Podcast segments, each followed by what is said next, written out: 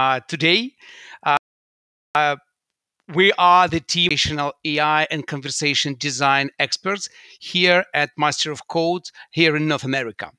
Uh, at Master of Code, we help organizations to design, build, and launch amazing conversational chat and voice experiences.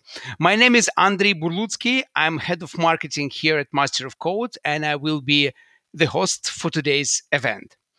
Uh, so, what are our streams are about? Every week on our LinkedIn page, we share with you short uh, analytics, uh, short insights, and top of mind uh, of CXO from different industries and different areas. Every week, we launch a poll to ask you to vote for the most crucial, from your point of view, uh, top of mind business challenges or trends in particular um, subject area. Uh, and every Monday on or Wednesdays, we go live with Master of Code experts to discuss how to tackle top of mind challenges or how to understand and explain and explore the different type of trends in conversational AI area. We are live today on LinkedIn, on Facebook, and YouTube. So please select any channel you'd like to join and uh, participate our discussion today. Welcome to ask any questions or share your thoughts in the comments to our stream. Doesn't matter where you are on LinkedIn, on Facebook or YouTube, just please put your questions, comments, thoughts into the comments field and we will roll out to our experts to discuss and ask. Today, we explore conversation design, and I'm happy to introduce our experts today. Please welcome Amanda Stevens, Director of Conversation Design here at Master of Code. Hello, Amanda.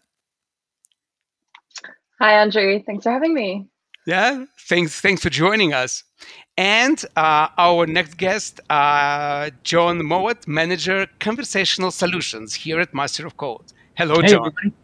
Hey, Andre. Thanks for having me. Hello, guys. Uh, thank you very much for spending time with us today. Uh, very much appreciated. Uh, and in order to actually start with why we got together, I want you to share. I want to share with you uh, what we've got as a result after we launched our survey on our LinkedIn page, talking about what are the areas in conversation design, audience things are the most important in this uh, in this area. So let me start in showing what we've got as a result. So the 17% of the audience uh, voted for the rise of the voice. And I think this topic is very much discussed in different communities from marketing and hardware uh, de- uh, manufacturers, from AI developers and conversation designers.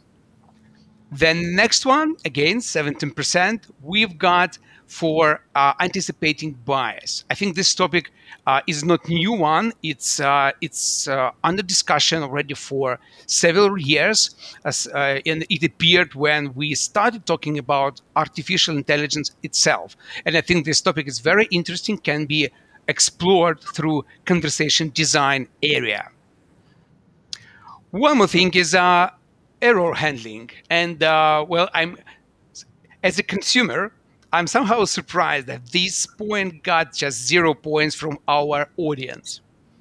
And the last, but I think the most exciting and interesting one, uh, 67% went to how to grow human side of UX with conversation design. So, guys, in order to kick off our discussion, our conversation, can you give your reflection on those results based on your experience and projects you are engaged? What do you see, feel when you see on those areas? So yeah, please start you, with Amanda. Yeah, please. Yeah, sure. Um, I mean, not surprised, you know, the rise of voice. I mean, we've been talking about the rise of voice for the last few years, and every year there's just a further expansion on what voice can do, the complex use cases it can handle. And of course, folks um, I'm not surprised folks want to learn more about it. Um, same thing with anticipating bias. This has become uh, certainly a growing, um, a kind of really important um, topic that people are, are really investing more time and resources to. Uh, you know, I think when conversational AI kind of really started to grow in 2018, we were all just figuring out like how to build bots, how to design bots, how to launch them. But um, now we're getting more granular. We're really looking, especially as a designer, we're really looking into how does the language, how does the tone, how does the content affect other groups or the users that it's servicing. Um, are there, you know, we we all have inherent biases, and we have to be really critical about what we design and who we put it in front of to make sure that, um, you know, we are providing accessibility and we're providing, um, you know, user-centric design for and experiences for everyone. Um, in terms of error handling, I think maybe people, folks, you know, aren't as interested because when conversational AI really, again, came out in 2018, I think there was such a big focus on if the bot doesn't know what to do, pass it off to a human. So, you know, perhaps uh, people out there are a little bit more comfortable in how to handle. Cool. Thank you, Amanda. John, you are working day to day with the customers, with the with partners uh, inside the projects. What will be your reflection on the results? Yeah, uh, just building on uh, some of the things Amanda mentioned there, I think the way I'm interpreting that 0% for error handling is that uh, people might have put that in under the category of growing the human side because a lot of times when we go in and we analyze transcripts of conversations, we see that um, when the user starts to ask the questions like are you a human? Or can i talk to a human? That's after they've hit a wall. When they they tried to do something and didn't succeed. That's when it starts to become obvious for a lot of people that they're working with a system now and not a human. And that's uh, that's when um, they start to feel like where is the human side of this design? It's because mm-hmm. now i mm-hmm. can tell it's a computer. So i think those two are very closely related. And and uh, certainly when you're in working with a system, if you're on a team designing one of these, maintaining one of these uh, conversational AIs, uh, error handling is a daily focus uh, because with uh, with 100,000 users, with 500,000 users out there hammering on the system every day, uh, some of them are going to find new paths through the system, um, ask new questions, uh, throw new patterns that we've just never seen before. And so it's all about gracefully handling that, trying to build a system that can do that and recover, um, and and maybe steer them back to the path we wanted them to follow. Uh, and when we have to um, escalate them over to a human agent who can maybe uh, understand what's going on there. So um, definitely uh, on a daily basis, handling errors is, is always in focus for the teams. Um, but as I said, you know, I think that really relates to the human side of, of design and, and something yes. that we're always getting more sophisticated at. And I know one of the things we're going to talk about in a little bit is, you know, what what do we look for in conversational designers? What helps make somebody uh, good at that role? And uh, that empathy and that being able to um, build a human feeling system is is is a huge huge factor for us. Uh, John, thank you for bridging um, errors handling and grow uh, human side of UX.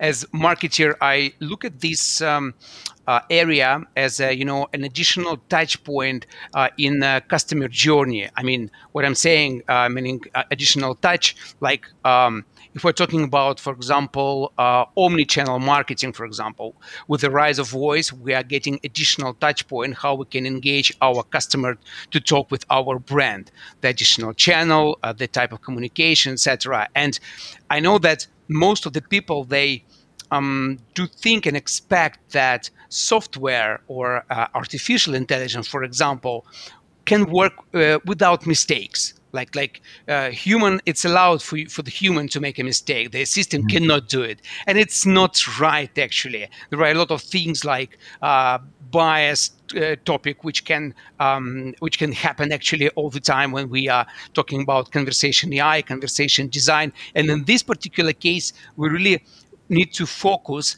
uh, how to make this interaction between human and machine more human if mm-hmm. I can say this way yeah. yeah, absolutely. Um, one of the things that uh, I think we've both Matt and I have seen on a number of projects is when when the system is first rolling out, we uh, we see a lot of um, copy where where the bot is saying something like, "Oh, I'm still learning. Can you try saying that a different way?" or "I'm still getting up to speed, and my programmers haven't taught me to say that yet." And you can understand why why designers put that in. Um, but when you put yourself in the human user's shoes, uh, that's not a comforting and secure thing uh, to hear. That doesn't build the trust in that interaction. And so we usually start um, iterating on those messages uh, Yeah. pretty early in the project and, and try to come up with more graceful ways to recognize that we're off on a path we didn't anticipate and, and handle it. Cool. Uh, thanks for mentioning designers. Amanda, I have a question to you as a director of conversation design and master of code. What is the difference between difference between chatbot and voice bots when we talk about conversation design? Sure. Um, you know, there are a lot of similarities. So before I jump into the differences, you know, it's still so important for both voice and, and chat channels that we want to be empathetic, we want to have nuance, we want to uh, be conversational. But, you know, there's little details that we want to make sure are really, uh, we changed when we're going from chat to voice. For example, just channel specific words. If you look at a chatbot, you, you may see tap here or view or click we don't want that in voice, right? It doesn't make sense to view because you, you're not viewing anything unless it's multimodal. So we want to make sure we see words like see and view in chat and use words like hear and talk or listen um, in voice channels. So that's one piece. Um, it's also really important to have shorter dialogues in voice. If Mhm. you are looking at, you know, engaging with a chatbot, it's so easy to consume, you know, maybe three sentences, one, one to three sentences in a content block we could also scroll up right if we if there's multiple blocks coming at us of content from a chatbot we can scroll up and kind of double check you won't have that in voice so dialogue should be shorter sharper more Mhm. succinct so users can easily um, you know consume and kind of continue forward without asking for, uh, for repetition.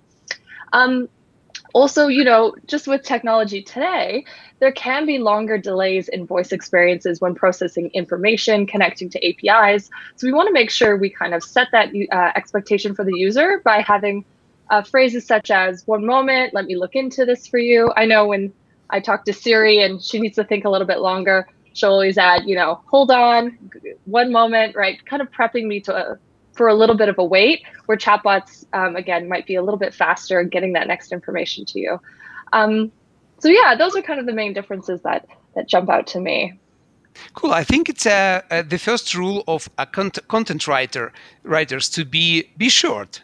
I mean, don't Yeah. try to be to write longer uh, dialogues or text, Absolutely. etc. The shorter you are, the more straightforward you go to the uh, to the goal you would like to achieve. Definitely. Uh, and that's even more important in voice. I mean, we should always be succinct. No one wants to read paragraphs and paragraphs, um, Mhm. but it's, it's definitely more important to be more uh, succinct in, in voice experiences.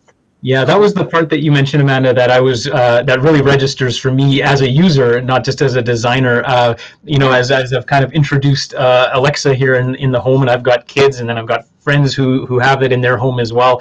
Uh, when you ask something that you've asked a hundred times before, but it doesn't understand you this time, and it starts going into the "I'm sorry, I don't know how to help with that" or whatever. You you know in the first half second that it hasn't understood, but it still keeps saying all this text uh, or all, all this verbiage and whereas in a chat bot in a text-based bot at least it's just blatted on screen all at once and you Right. can you know okay it didn't understand it you can move on so everybody gets more and more agitated and frustrated cutting it off like okay stop computer Mhm. stop alexa you know um, and and i find that uh, like you were saying, Amanda, that uh, keeping things shorter um, and and uh, Andre, like you mentioned, being succinct uh, is so important in voice because yeah, the the users get agitated very quickly when they're talking to something that feels so human and it doesn't act like a human. Sure. John, your story with uh, um, Alexa reminded me. Do you remember this story when um, um, I think it's Burger King uh, for OK Google sentence, all the smartphones or tablets were opening the website. When you say OK Google, the Burger King website was opening. Do you remember this story? It was like a few years ago. Yeah, yeah, I remember hearing about it, and and uh, also you- we start to see that in other like in movies and TV shows uh, Yeah. where they'll put in the comments like that to try to trigger people's devices that right there in the living room. Uh, so what a, what a fascinating and unforeseen uh, consequence of the design there. Uh, absolutely, uh, John. This is the uh, yeah. This is the fun story. Great that we have like uh, not only serious but the fun uh, examples. But wh- wh- what do you think are the most sensitive aspects that needs to be considered by conversation designer to avoid uh, key bias issues? Yeah, and, and, like you guys mentioned earlier, I think that's something that's getting more and more focus now, and, and, which is great because it uh, bias is an invisible enemy that uh, you know can infect a design in any domain, not just in conversational AI, but certainly it's something we want to be mindful of. And so it can uh, it can manifest at a couple different levels. So uh, something as early in a project as how you gather feedback from your stakeholders. Uh, if you say something like, in wording a question to the stakeholders on a project, should we use this emoji or that emoji? You've already implied that you should have emojis in the project, and and maybe that's not the right tone or or um, presentation for that brand. Uh, but the stakeholders are relying on the designers to be the experts mm-hmm. in, in understanding their brand.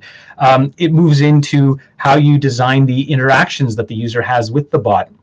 Um, if you start off uh, working with a brand and first delivering on their website channel, uh, you might rely on them having a mouse and that they can hover the mouse on certain controls to get more information. Uh, and then when it comes time to do phase two of the project and port all that over onto a mobile device, all of a sudden you've lost the hover interaction. And so um, those are kind of very like low level design choices where bias can manifest. Um, but I think what the the poll was getting at, and and I think what is the much more uh, important uh, social concern is bias in in things like accessibility or cultural differences, sexism and racism, and how do those creep into design and into into um, the end result that we deliver, and. Uh, one of the um, places that that can really emerge is uh, in the in the process of identifying the user personas. So mm-hmm. early in a project, uh, we're going to work with the brand, uh, work with marketing, work with um, people that are interacting with the end users uh, frequently, and try to build out. Um, an understanding of the different segments uh, or demographics that we're interacting with, and so one of the one of the helpful tools there is to come up with a model representative of that segment. And so um, if, if, if you have a, a, segment in your user base, like people with an IT background, and now you take my picture and you use that uh, as, a, as a light-skinned male with glasses, if that's your representative of somebody with an IT background, now you've put a bias into that project because now everybody else that looks at the documentation that you're sharing amongst the team uh, and trying to say, okay, this is a representative of, of, of one of our segments, they're bringing all of their own cultural assumptions into when they see what I look like, and and, and that can have huge impacts on all of the design choices that are made. Um, you know, so one of the one of the ways that you can address that exact like specific example is don't ever use real people as your uh, characters uh, for a user persona, come up with cartoon characters or uh, have somebody commission artwork for it or something like this, or at least have a variety of pictures that go along with it. Because pictures are a helpful thing, of course, and, and it we are trying to build a representative example of an entire range of people. So that's always a challenge. There's always going to be uh, the opportunity for bias to creep in in in that kind of a an exercise. So I, I think one of the uh, most important things is just bringing awareness to that, uh, which conversations like this one uh, and, and all of the literature that's being generated helps with. Um, focus groups can identify that during design. If, if you run early designs and early dialogue copy past focus groups and ask them to flag things that made them feel uncomfortable or made them confused or, or hurt their feelings or anything like this, it can really help to identify those things. And then of course after lunch it's all about reviewing transcripts reviewing conversational activity and uh, identifying the places where csat customer satisfaction has dropped off and trying to trace it back to some of those biases that we might have introduced. Wow that's super interesting john. And as i understand so uh, in um, in ai space we really uh, need to you know like to use different tools like explainable AI to understand how software or AI made a decision uh, yeah. talking to this other person. In the conversation design space, it's everything depends on conversation designer, on his skills, competencies, right, and how he um, asks the question, prepares uh, persona, etc. Am I right? Yeah, yeah, and and um, explainable AI is a fascinating topic as well, uh, and I'm nowhere near an expert in it, but it's something I like to read about uh, for sure. And and you're right, it's just to, to finish your example there, suppose all of the knowledge of why we made a choice in a design is in one designer's head, and then that person leaves the team, leaves the company or whatever. You've lost all of that context and all of that uh, information about why we chose to do things in a certain way. So, you know, one of the things that Amanda and I have um, when we run training courses for clients before is walk them through um, our, you know, we have a template uh, with a bunch of questions built into it for building out these personas for both the user groups, uh, for the bot itself, and then turning all of this stuff into uh, artifacts that uh, can can persist even if individuals on the team leave and you lose that person who can explain the choices that we had in the design. Cool. Uh, John, as soon as we've mentioned several times already conversation designers, can you give some um, insights on core conversation designer competencies? Looking at our poll, like uh, considering rise of voice and conversation design in voice interactions, or bias topic, or uh, human side of uh, of UX. Uh, so, what are the core conversation designer competencies now? Yeah, and and I've actually learned a lot of this stuff from Amanda. Um, she uh, was part of uh, the the team that brought me into Master of Code, uh, and then uh, helped me kind of onboard into this whole uh, domain because my background was more in traditional software development and uh, and for interest's sake, I enjoy writing and creative writing and things like that. Uh, but so, so definitely one of the things that we've looked for then um, in in new people joining the team, and that we've advised clients on what to look for. Um, at the end of the day, it, we it all comes down to a human-centric, uh, empathetic design, the ability to put yourself in users' shoes, craft a system that is going to account for all of the different backgrounds mm-hmm. of all of the different users. Um, so, uh, you know, different people on our team have have different skills that they're bringing and experiences in those areas. So, for example, uh, user experience designers. Um, uh, Amanda's got a big focus in advertising, just like you probably do, Andre. Marketing, um, an English teacher who speaks five languages, um, a linguistics expert. Um, for me, it's it's more probably uh, game design, uh, which is one of my hobbies, writing uh, as a hobby, and then, like I said, uh, uh, more of a traditional software development background. But you get all these different skills that we're bringing into the team to help uh, help create a human-centric, empathetic experience, and that's really kind of one of the, the most important things that we look for. It doesn't really matter what the person's background is if they can show that they can help contribute there. Amanda, you've probably done a lot more of that uh, of, of, of reviewing that with people than I have. So, anything more to add? Yeah, absolutely. Well said. Um, and what I love so much about this industry and this style of work, like this role, is it really lends itself well um, we're having amazing conversation designers with so many different diverse backgrounds. And i always promote uh, folks who are building other conversation design teams have a really diverse set of people. Um, as john mentioned we you know background in game design we have linguists we have teachers we have folks with like me with advertising backgrounds i've spoken with people who were in the movie industry that did script writing i've mm-hmm. chatted with people who um, have done you know audio mixing and, and video where again wow. it's kind of taking all different clips and, and pieces and putting it into kind of an elegant output which is video so they're all like very much transferable skills um, and again once you kind of teach them the foundations of really good conversation design. Um, I've been so impressed by folks uh, what they've been able to do with so many different backgrounds. So absolutely promote a diverse team to uh, just like anything. Diversity is always amazing.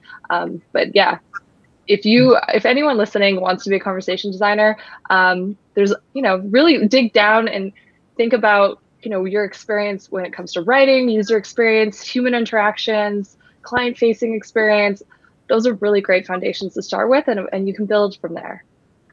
I actually have one other thought on that, uh, yeah. Amanda. Uh, one of the things that I guess I found um, I benefited from is like some of my own background was more in BA work, business analysis work, and depending yes. on the project team that you end up with, um, sometimes the the conversational designer needs to have more of that soft skill focus.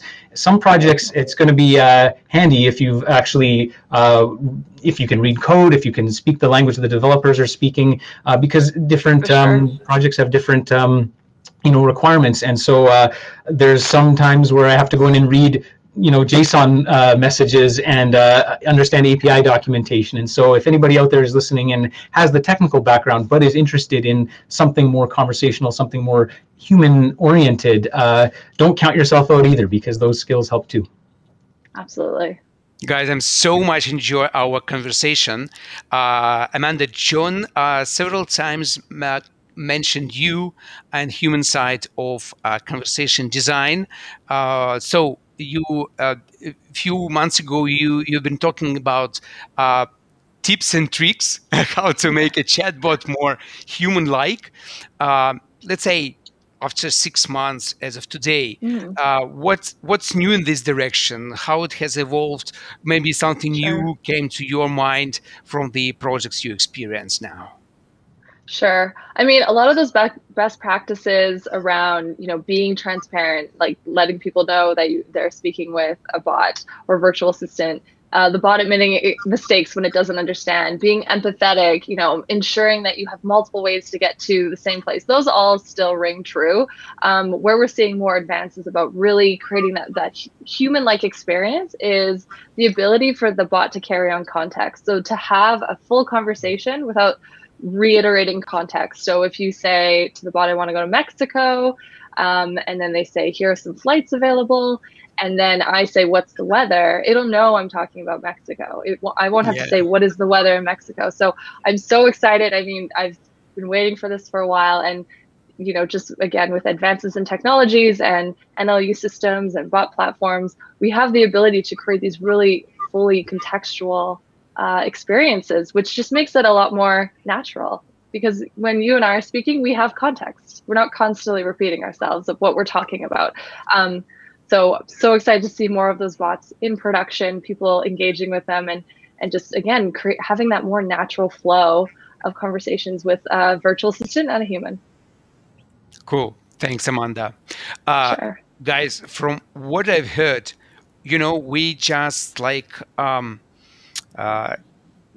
in 30 minutes we just you know scratch the card just looking uh, from the very uh, high level what conversation yeah. design is right now and how what are important areas inside it uh, which have been served during the uh, poll on our linkedin page i would like you to thank you very much for being so open and explaining with great examples what is what um, we will continue exploring this particular topic even more uh, on our digital channels. And I'm happy to invite everyone who've been with us today to join uh, next week our next discussion in conversational AI space. John, Amanda, I so much appreciate your time. Thank you for being with us uh, today. Have a great day. And for those who've been with us today, have a great day too. And hear you soon. Bye bye.